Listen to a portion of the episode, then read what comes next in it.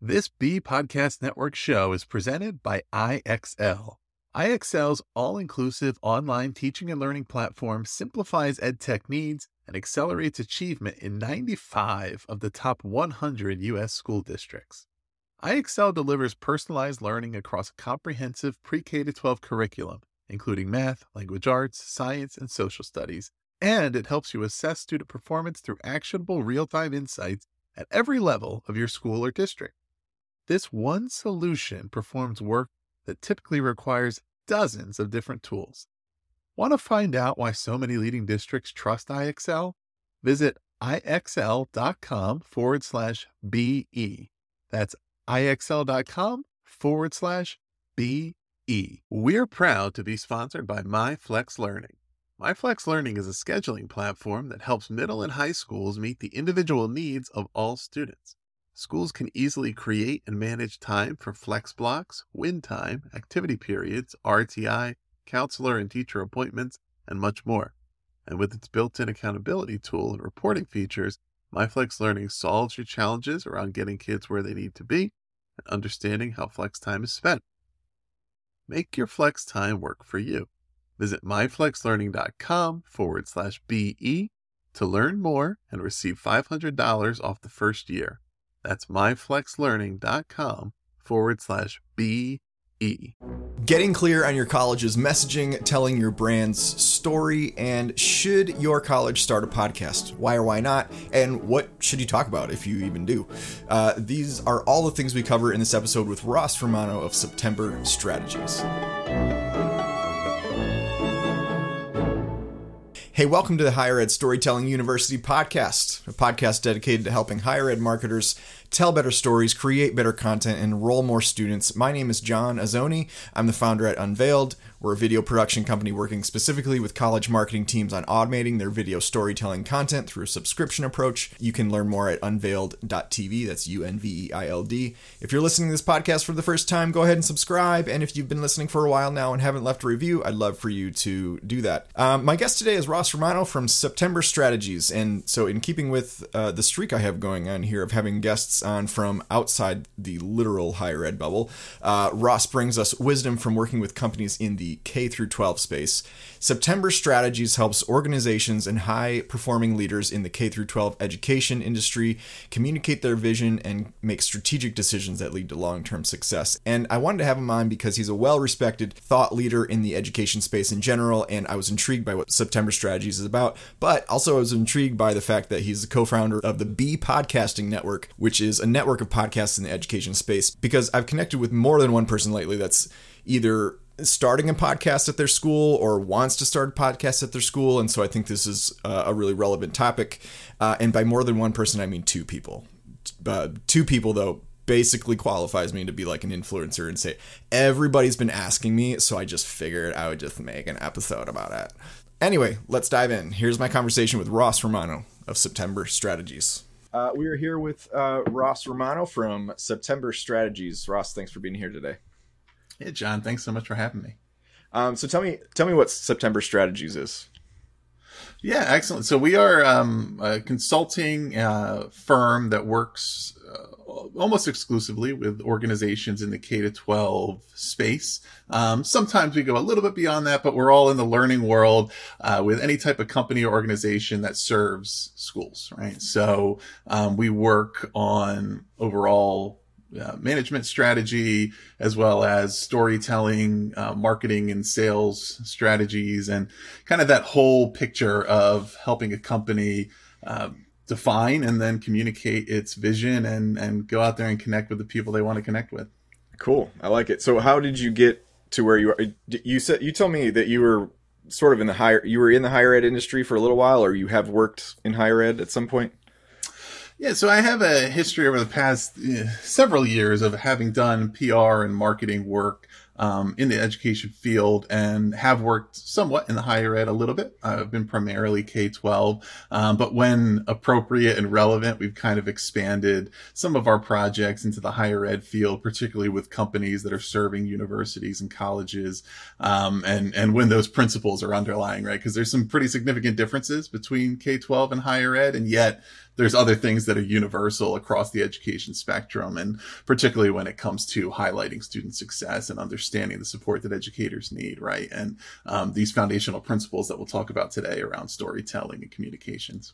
Um, so tell me how September September strategies works. So it says you work with high performing leaders. Uh, what does that actually? What does that look like on a day to day basis? Sure. Yeah. So we're working with, um, you know, founders and C-level leaders of these companies. So, you know, just to put a little more definition around what these organizations are, it's ed tech companies, it's publishers, it's PD providers, right? It's nonprofits, it's all these various organizations that are providing products, services, support to schools and school districts and educators, right? So um, we're working with the leaders there, whether it be the founder, whether it be the rest of the C level. And the way I describe it is we we work from vision to decision, right? And what that means is um, we help to identify, define, and articulate the leader's vision for that company, what they're trying to achieve, what are the goals, what are our values, and then ensure that there's sound decision making with fidelity to that vision, right? So we don't see that as just, um, you know, mission, vision, and values as just words that live on your website or in a Google Drive folder somewhere. Uh, like that really should be the guiding principle on a day to day basis and understanding, okay, where do we have opportunities for new partnerships? Uh, for new, you know, product launches or features, for new markets we can serve. And is that consistent with that vision for where we're trying to go? Is our team on the same page there? Are we kind of revisiting that and making sound decisions? Um, you know, we work to kind of form the foundation for success through messaging, uh, a lot of times, even companies that have been around for 20 plus years haven't really engaged in that foundational messaging work of deeply understanding their audience, their pain points, the things they need to know about, right?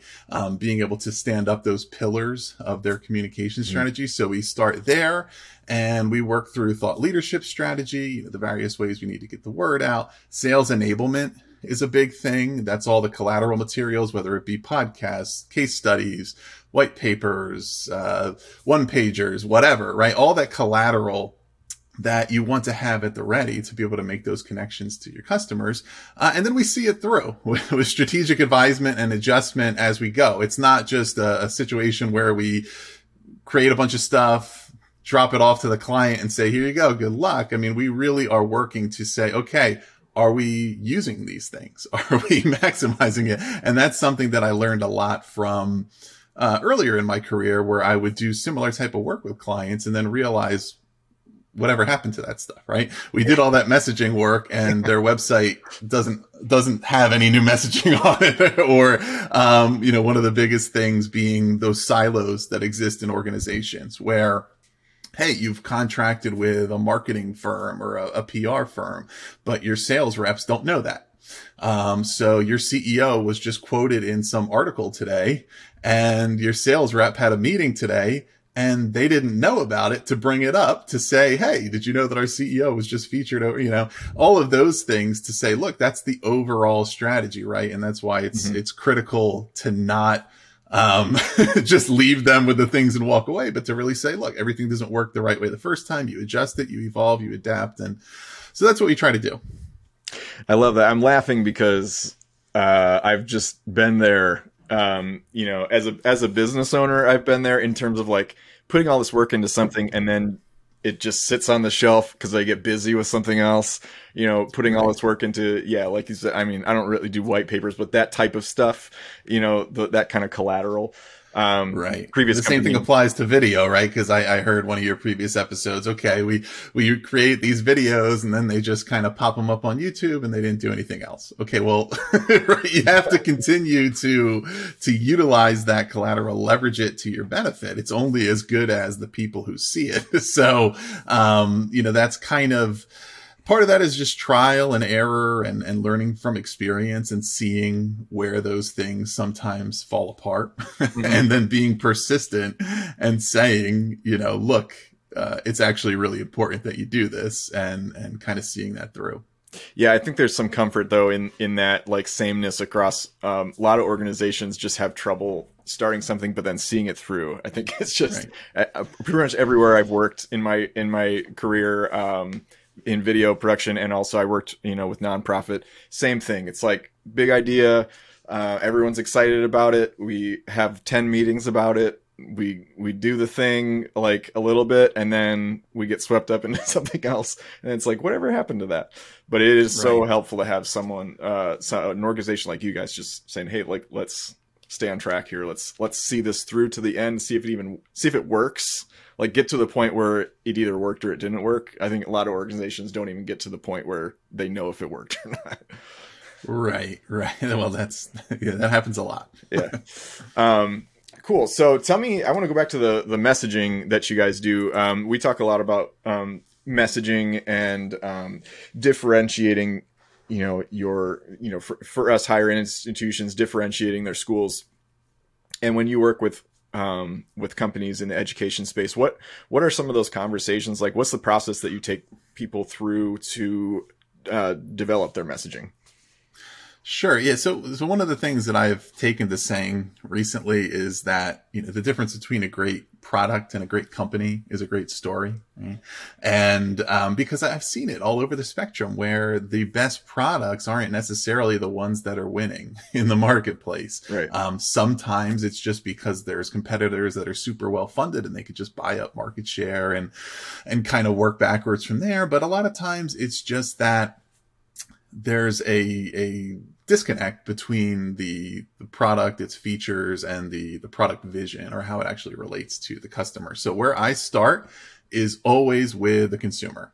Um, of course, in education, a lot of times that is students, it is parents, it is uh, educators, it's administrators. You know, if it's a product you're selling to a school district, of course, that's the administration. But um, those are all audiences that either are the direct or an influencer audience. So we start right there and go down and identify what are their pain points, what do they need, what do they want, what are their ambitions, what do they aspire to. Right? It's not strictly uh, deficit minded around things that are challenges, but it's also like what what really gets them going. What do they want out mm-hmm. of an organization that's that's supposed to be helping them, and really dive into that. Um, oftentimes, you know, I will then take that, develop initial draft messaging around the value proposition, and then stress test it by going out and talking to people that are actually in those roles and saying, look, if a company is talking about this, this, and this, how does that resonate with you?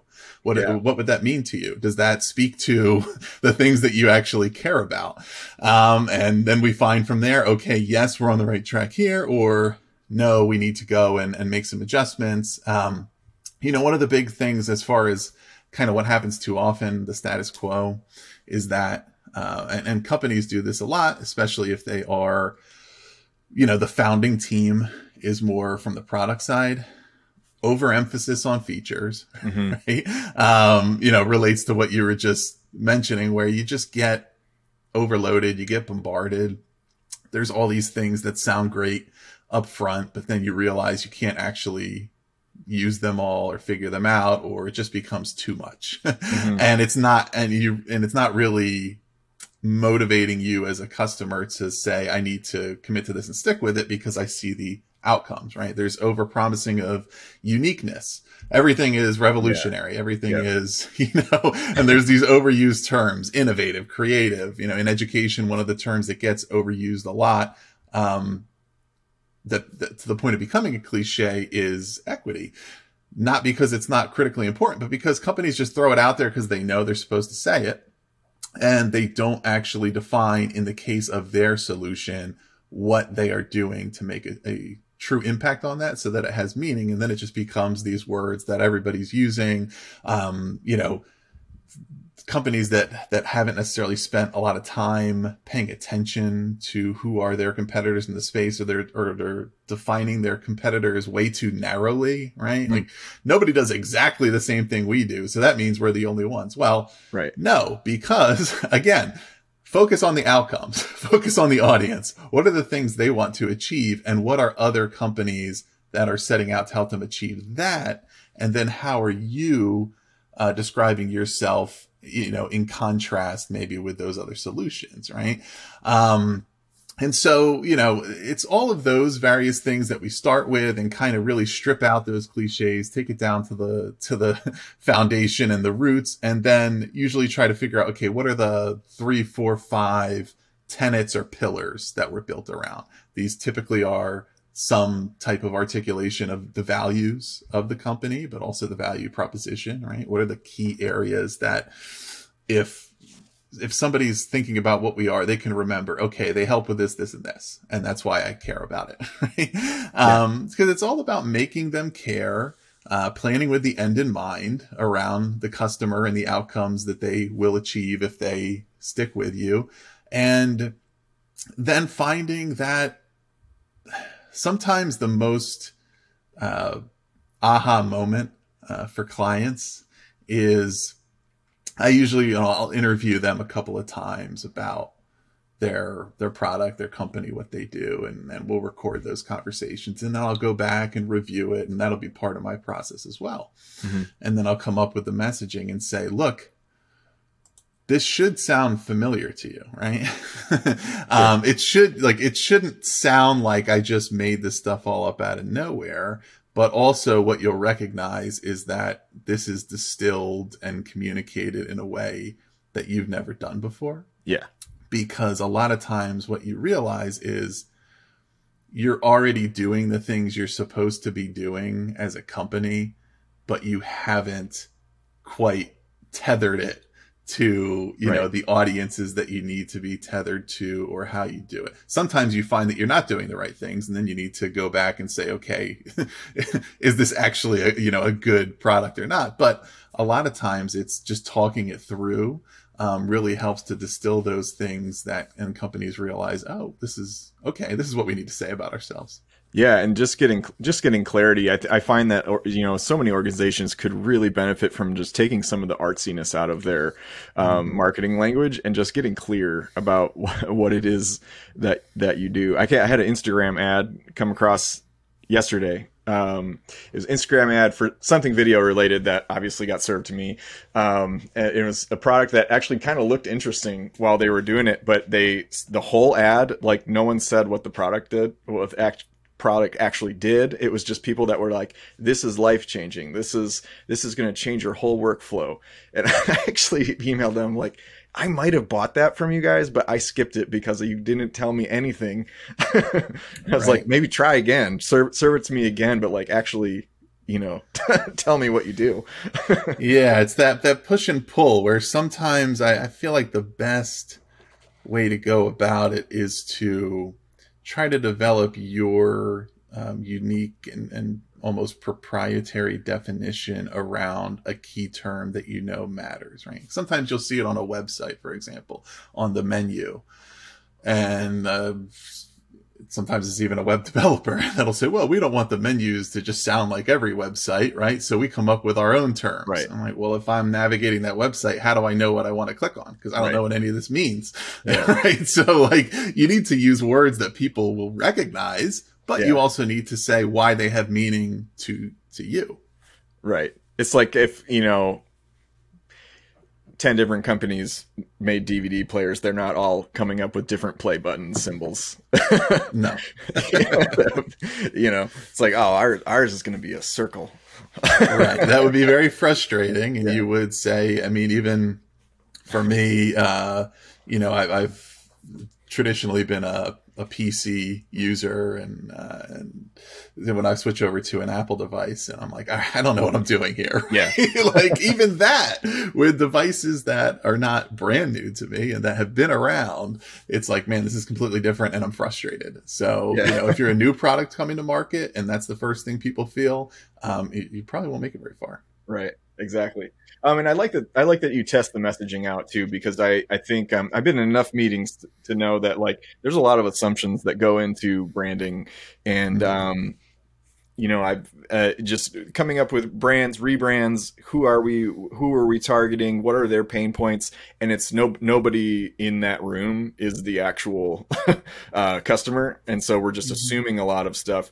Um, you know what and, and i always find that my assumptions are usually wrong. So when i um when i started my company i i i, I wanted to um, really make sure that i wasn't just assuming what my customers uh, wanted and needing and what their pain points were. And i i you know called a bunch of you know people and uh, I was really surprised to learn that like I was like kind of on the right path, but like there were there were other things that that I wasn't saying or that I was saying that wasn't resonating, and mm-hmm. it's just a whole different ballgame when you're when you're just you know when you're writing on a whiteboard, you know, in a in a bubble.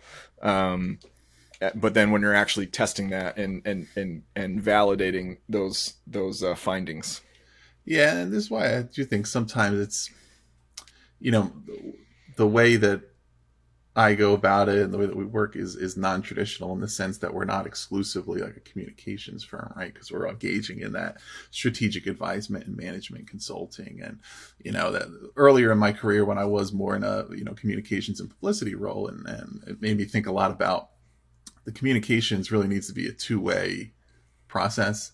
And a lot of companies think about it as our communications unit mm-hmm. is here to figure out what we want to say and say it and it's a one way direction versus yeah. saying, but they're also the people who are out there engaging with the marketplace, right? So they should also be bringing intelligence back to you and saying, look, you know, this thing's, this is not resonating. This is, I was, I'm talking to the media and here's the things they care about. And we're not talking about those things. So why not, right? You, there needs to be that dynamic. So now doing it in this sense, it hopefully helps, um, to at least illustrate to these to, to companies that this is it's not superficial. It's foundational. If you think about the the you know in leadership and and companies that became really successful like a lot of times those leaders were they weren't the technical experts they were the visionaries. The steve jobs is walt disney right? Today it would be probably elon musk. You know when you think about what is the thing that he's bringing to his companies. It's that he's going out there and he's telling a story that people find interesting. And yeah. they're saying, you know, now he's not a, he's not the communications person. Right? He, right. he might be the chief storyteller in a sense, but he's the CEO. But it's because you really need to interconnect those things and not just think about it as, okay, this is something off to the side and right. let's just, you know, have somebody do that and, you know, and, and then their, their job is done. For sure. Yeah. The face of the company needs to mirror you know the the the back end sort of strategies too. Um, what what does it mean to you when you work with um, a company on their brand story? What what does it mean to to you to tell the to tell a brand story? Yeah, absolutely. So I think the way I would define it is that the a brand story is it's your customer story, right? It's the story of their life and how you fit into their goals and their dreams. Mm-hmm. And if, if you can't find that entry point to how you fit in, then you're then what then why why would they care right? Yeah. Um so in education i think i mentioned this earlier your consumers their students their parents their educators. Um and you're talking about you know in the higher ed world for example yes things like campus life and you know are are important but ultimately especially in the current economic climate of I'm making decisions around, okay, tuition is this, and, you know, the jobs outlook is this, and I have these different choices. You know, I need to be hearing about what is my future going to look like be way past the time when I'm enrolled. yeah, like, yeah. what is my financial outlook? What kind of work am I going to be doing? Is it going to be meaningful to me? Um, how am I going to, to get there? Am I just going to graduate with a diploma and then I get to put that on my resume and I have to go out and find a job. Am I going to be learning about career opportunities and building a network as I go? Um, there's certain things there that uh, I that I found that community colleges um, are doing really well compared to a lot of four-year universities because they understand that they have to demonstrate that value proposition to students and they yeah. have to focus on those outcomes. Whereas there's that kind of middle class of four-year universities, especially, you know, especially not the elite, elite schools that people will want to get into no matter what.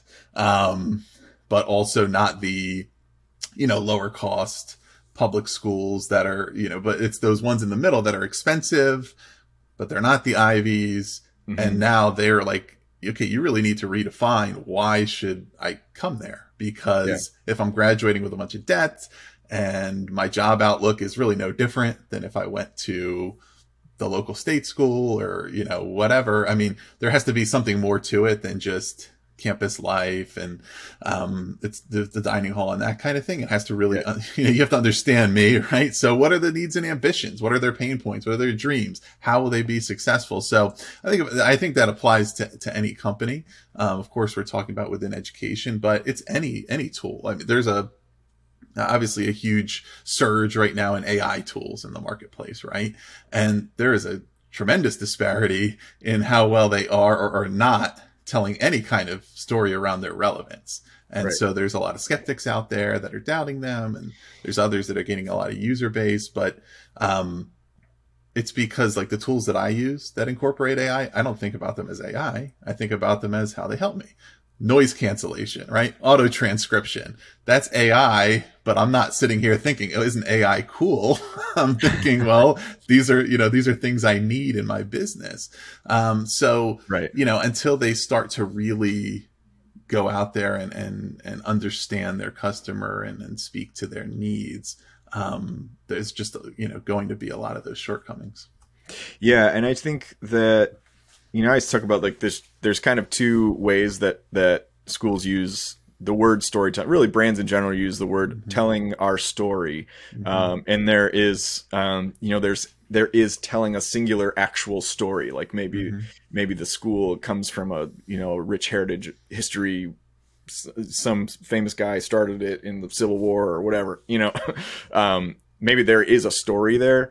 Um, but I think in a lot of cases, you know, what, what it really is, is finding what resonates with um, your students and, and speaking to those things uh, over time in, in, in, in small, you know, gestures of story um, and, and, and drips of communication. I think, and what I think people get wrong um, is you know a lot of the the story the storytelling types that are beating the storytelling drum will say oh tell your story tell your story but i think we need to frame that and i just think it needs to be tell your customer's story because because mm-hmm. people don't care about your story like no right. like i i'm not going to go to your school because you achieved this or this or whatever like i care about what's in it for me um you know i think that i think there just needs to be that shift um uh, in in really yeah it's it's thinking about your customers being the story and how are you going to feed into that story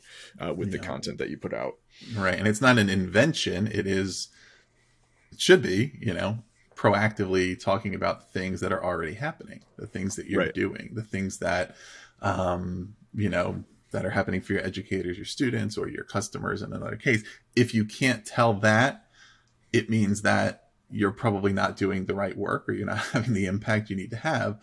Um, but a lot of times, you know, it's community engagement. It's getting out there. It's understanding that we do a lot of good things.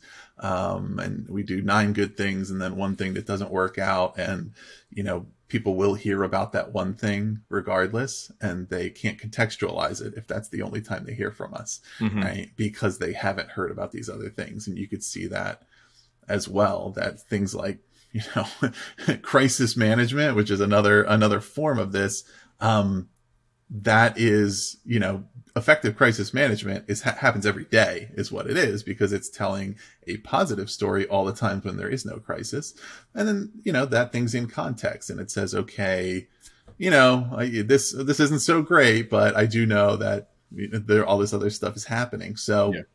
um, it, it's an opportunity for for companies and organizations to create uh, a much better relationship to their audience um, but you know, it does require some persistence. A quick break here, speaking of telling stories and communicating your school's impact, to share with you some thoughts from one of our subscription clients who is the photography and video producer for Baker College here in Michigan. The video subscription idea was a real godsend for me. It's been kind of life changing in a way.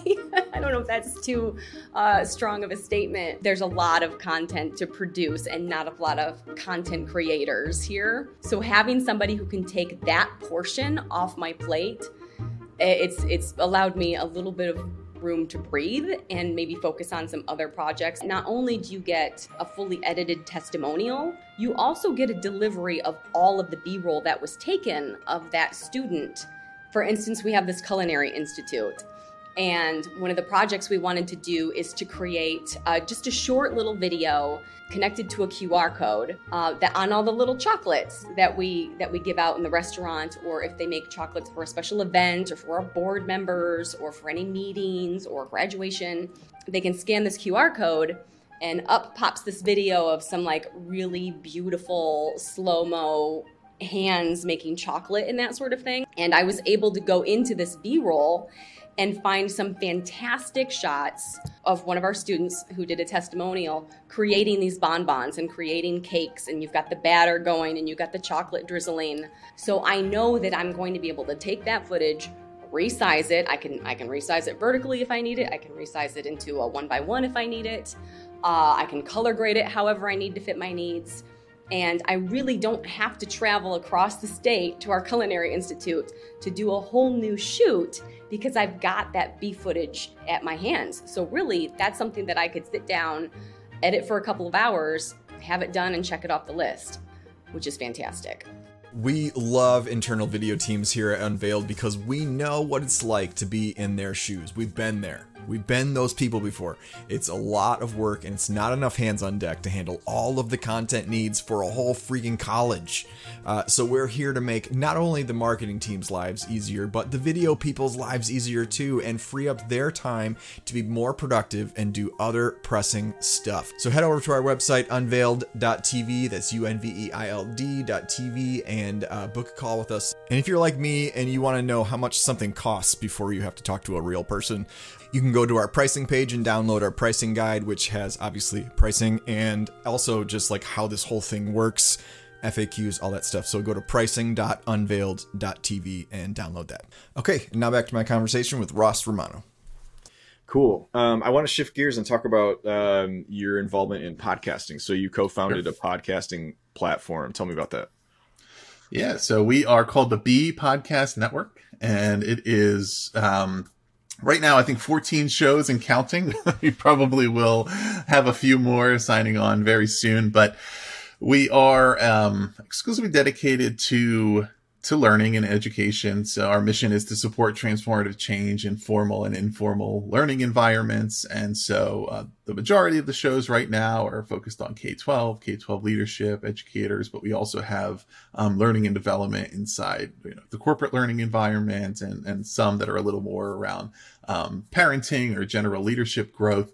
Um, but it's all kind of in that realm. And, you know, our vision is to catalyze a collaborative community, a lot of C's, but creators, partners, and listeners to rally around the common goal to make change. I, I, I call it this like triangle of impact, um, with the creators, the listeners, and the sponsors and understanding what are the common challenges that each of those audiences faces with respect to podcasting specifically and, and what we can do as a network to help that.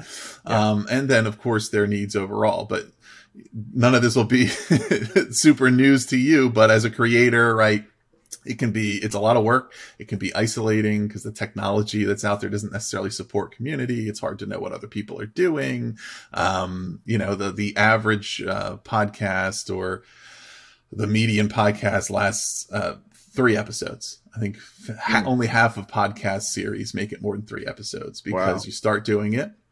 You realize I don't really know how to build an audience. Um, there's no way to do that natively. This is a lot of work and I just can't really stick with it. Right. Mm-hmm. Um, I think it's something like 1% of podcasts make it to 20 episodes or more.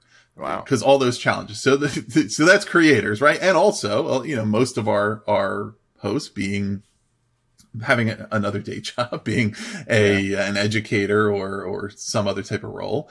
Um, they're not primarily in it to make money, but that's also nice, right? At least if you're not losing money on it, right? Because there right. are expenses costs. So how do we be a part of kind of an organization that helps with that? Because I'm not, that's not my expertise, you know, is what they might say. For listeners, a lot of the same things apply with those stats around podcasts that don't really last. One, how can I find something I like? And once I find something, will I, will it keep coming out routinely or will it go away? Uh, will the quality control be there? Can I get relevant recommendations to me? If I like this, can I get that? Especially in any kind of a niche, because I see this every single day you know, our stuff is in the education field.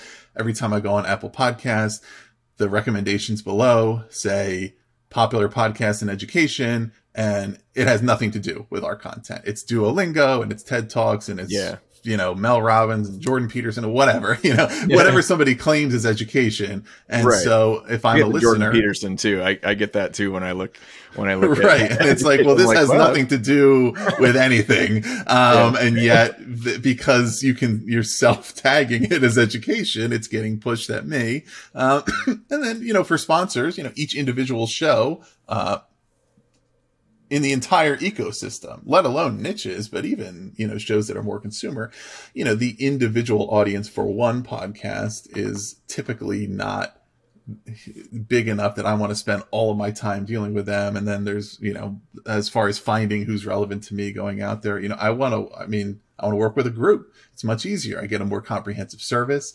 I get to reach the people I want. I get more touch points and more engagement. And I don't have to have a full time dedicated team whose entire job is going out and discovering podcasts that I might want to partner with. Um, so, you know, we, I kind of, we try to think about it in those terms. Um, and, and so we, we do that. And then we also do, um, you know, part of the thing we're ramping up now being production services for companies that want to do branded podcasts in the space. Um, and that, you know, need support with that. So that's uh, that's a big growth area. That's something I've done a lot of in my previous life. um, so we, we've kind of developed the experience there to create those series as well.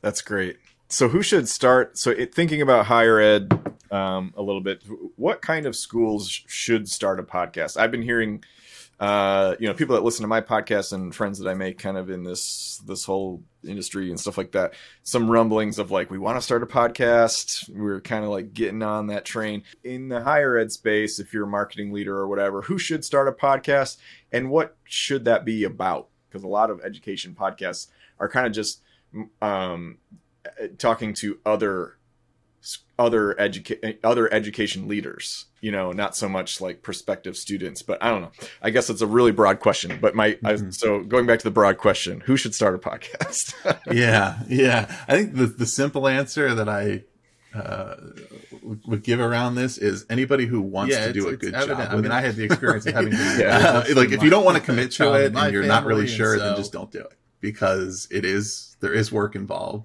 to do it Yeah. right, and it does take a plan of action, um, and it can be super worth it to do that. But if you're like you know if you're not ready to to invest, then just kind of maybe not. But assuming you do want to, um, you know, one of the things I think it goes back to a lot of what we talked about.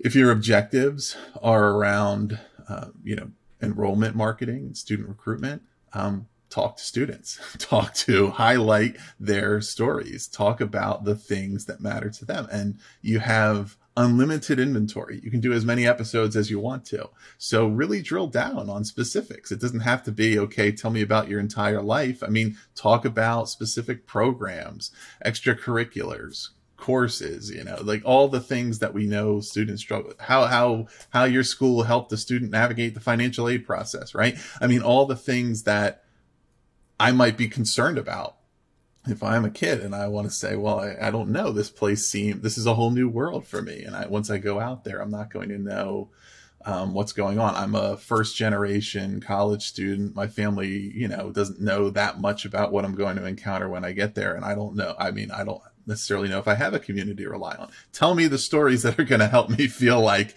yes, this is a place that knows and cares about me, right? Um, there also are other directions to go with them. I mean, there's it, it kind of depends on your objectives, you know. So, but uh, podcast also are supercharged networking opportunities, aren't they? I mean, if you Sure. reach out to somebody and say, "Would you like to be on my podcast?" That's a lot more interesting than let's set up a meeting.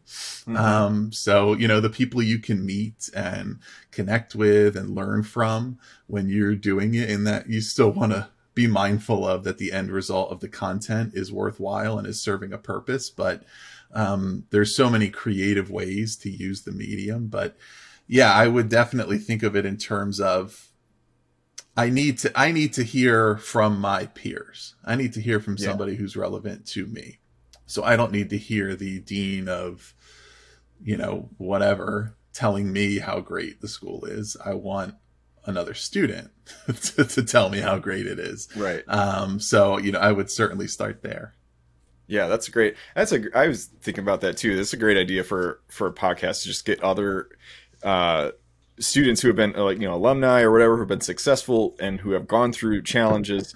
You know, when I was when I was going, I remember when I was going from uh, elementary school to middle school um, I was so nervous, and my sister's two years ahead of me, and I was just peppering her with questions uh, constantly. Like, what if I can't find my locker? What if I blah blah blah? What do I do if right. this happens? How do you get to the cafeteria? What do I do? If... and she would get so annoyed with me, but I'm like, that that's and that's that was that was that was me in high school getting ready to go away to college too. It's just like wanting to wanting to know from someone that's been there. Um, you know what are these what are the answers to these these challenges? And um, you know in navigating big things for the first time um, you know new just being away from your parents being you know maybe paying for your own groceries for the first time um, you know managing your own schedule um,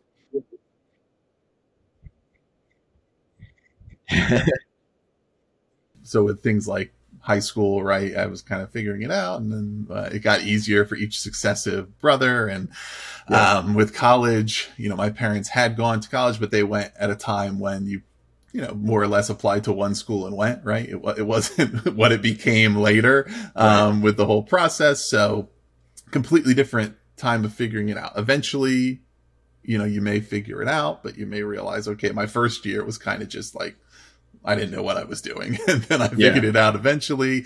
Um, you also may, but there are, you know, serious, uh, you know, times when, when it, it may not happen that way, where a student comes in, they struggle their first year. Maybe they struggle so much academically that they end up out of school or, or they run out of money, right? In, in the middle of their sophomore year. So now I've, now I've left school with debt and without a degree. Okay. And that was totally avoidable right? uh, but the because the school didn't anticipate, understand, and support that need. I mean, this of course goes beyond communications. This goes to their actual programs.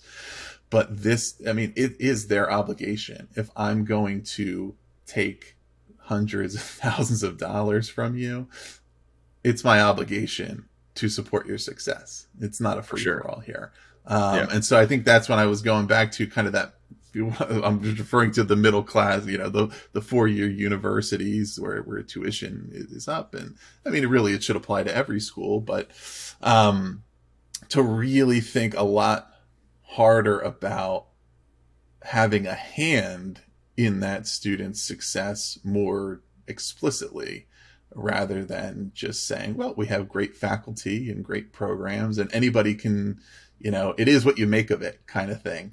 right. yeah. Um, yes. You know, for some people that'll totally work because they already know what they're doing or they're super self motivated or they're driven or they have a support system or whatever. But for most, it will not because, you know, most uh, kids are 18, 19, 20, 21 and beyond um, have not totally figured it out. for sure. Yeah. So you so I, a lot of our listeners are marketing leaders, um, communications leaders, and I was I'm curious to know what goes into implementing vision. What what's what are kind of conversations do you have with with leaders when you talk about uh, formulating and implementing vision? Sure. Yeah. So I thought, talked a little bit about you know we always kind of think in the in terms of mission, vision, and values, and and you know sometimes they all are there. Sometimes uh, one or the other takes the place of the others, right? But you know, realistically, when you think about it, it's like your vision is it's your anticipated vision of the future, right? What you want society to look like, what you want life to be for your customers if you execute on your mission.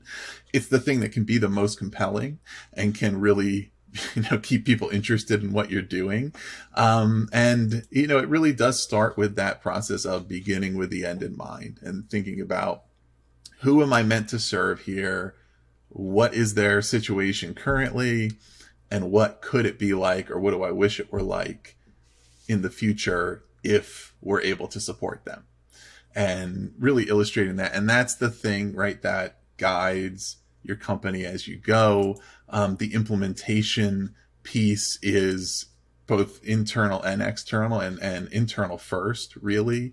It's that obligation, but also opportunity of the leadership to be communicative. Um, that helps you earn buy in around what you're doing.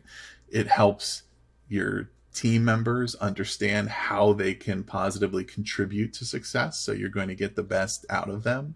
And you're also going to, you know, get some leeway um, when the results are ambiguous because people know what you're trying to do.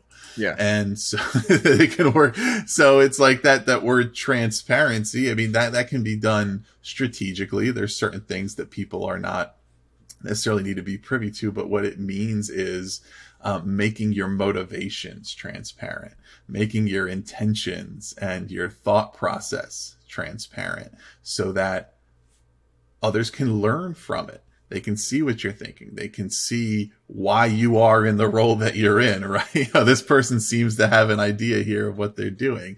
Um, and also kind of goes back to that, that point about breaking down those silos of, okay, these folks over here, these folks over there, they're, you know, they're not operating off the same information.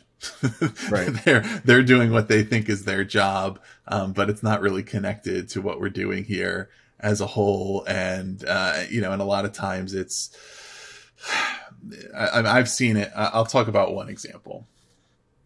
Communications and marketing, right? Now, a lot of people call it Marcom and they go together, but sometimes that's not really the case, right? Companies uh, like they they're not exactly working on the same team necessarily. So I've been in organizations where that that do and you're going to see this a lot in education.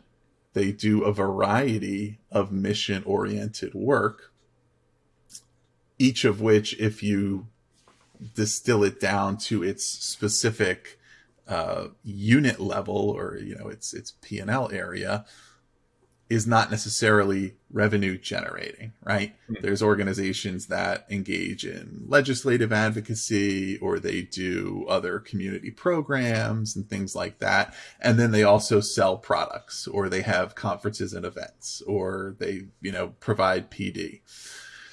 I'm in organizations where it's like you could look at the chart and the marketing department would just draw a big X through all of those things they defined as non-revenue generating and say we don't have to support them, know about them or care about them because we're here to sell product.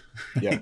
well, why should I buy this product versus one of your competitors? I mean, that's part of your value proposition. It's part of your story is to say, look, we're not exclusively focused on making money here by selling these things. We're doing all these things and they all support one another. This is the impact we make. Um, versus, you know, communications often has more insight into all of those things and kind of synthesizes and blends them all together. Now, when it's working the way it should, both those units are doing that, uh, and working together, but, you know, that's not necessarily the case.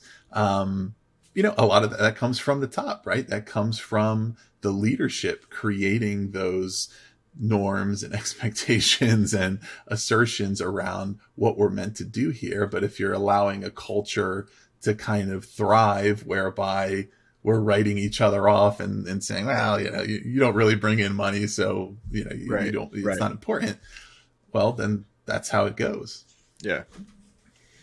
Cool. Well, I think that's a good place to stop. Um, where, where can people, uh, connect with you at? Sure. So um, I, am on LinkedIn, Ross Romano. Uh, you can search for me. I'm on Twitter at Ross B Romano, um, and uh, my website is septemberstrat.com. Or um, you can also check out bepodcast.network to learn about the podcasting thing. So uh, there's a lot going on there. But yeah, LinkedIn, Twitter, I'm pretty easy to find, or email ross at septemberstrat.com. Cool. Awesome. Ross, thanks for coming on the show. I appreciate it. My pleasure. Thanks so much for having me. Thank you so much for listening. Definitely go connect with Ross on LinkedIn as he's got a lot of good content he puts out that will be relevant to our audience. In other news, uh, three things I want to give you before you go. Number one, uh, if having a lot of student and alumni stories at your disposal is something that you would love to have, if you could just snap your fingers and have what you want, and if you want to have all that B roll and build a big, massive B roll and interview library of content that you can just just dominate social media with. Uh, I've got something great for you with our student testimonial subscriptions. You've heard a bit about them already, so if you are interested in more information, including pricing, go to pricing.unveild.tv. Unveild is spelled U N V E I L D. Um, number two, if you want to take the storytelling you're already doing to the next level, I have a free resource for you. It's a three part framework for creating compelling student and alumni testimonials. Uh, you can get it at unveild.tv slash student testimonials. Doesn't even have to be for video. Uh, it works for written content, your next TED Talk, whatever. So go pick that up. Uh, number three, leave a review for this podcast. It helps us out a ton. Thanks for listening. My name is John Azoni. Go connect with me on LinkedIn. And in the meantime, I'll catch you on the next episode of the Higher Ed Storytelling University Podcast. Thanks.